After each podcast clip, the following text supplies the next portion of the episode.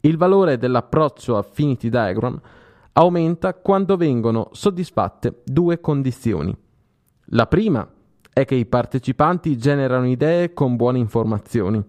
La seconda riguarda la qualità della suddivisione di chiare intuizioni e di idee.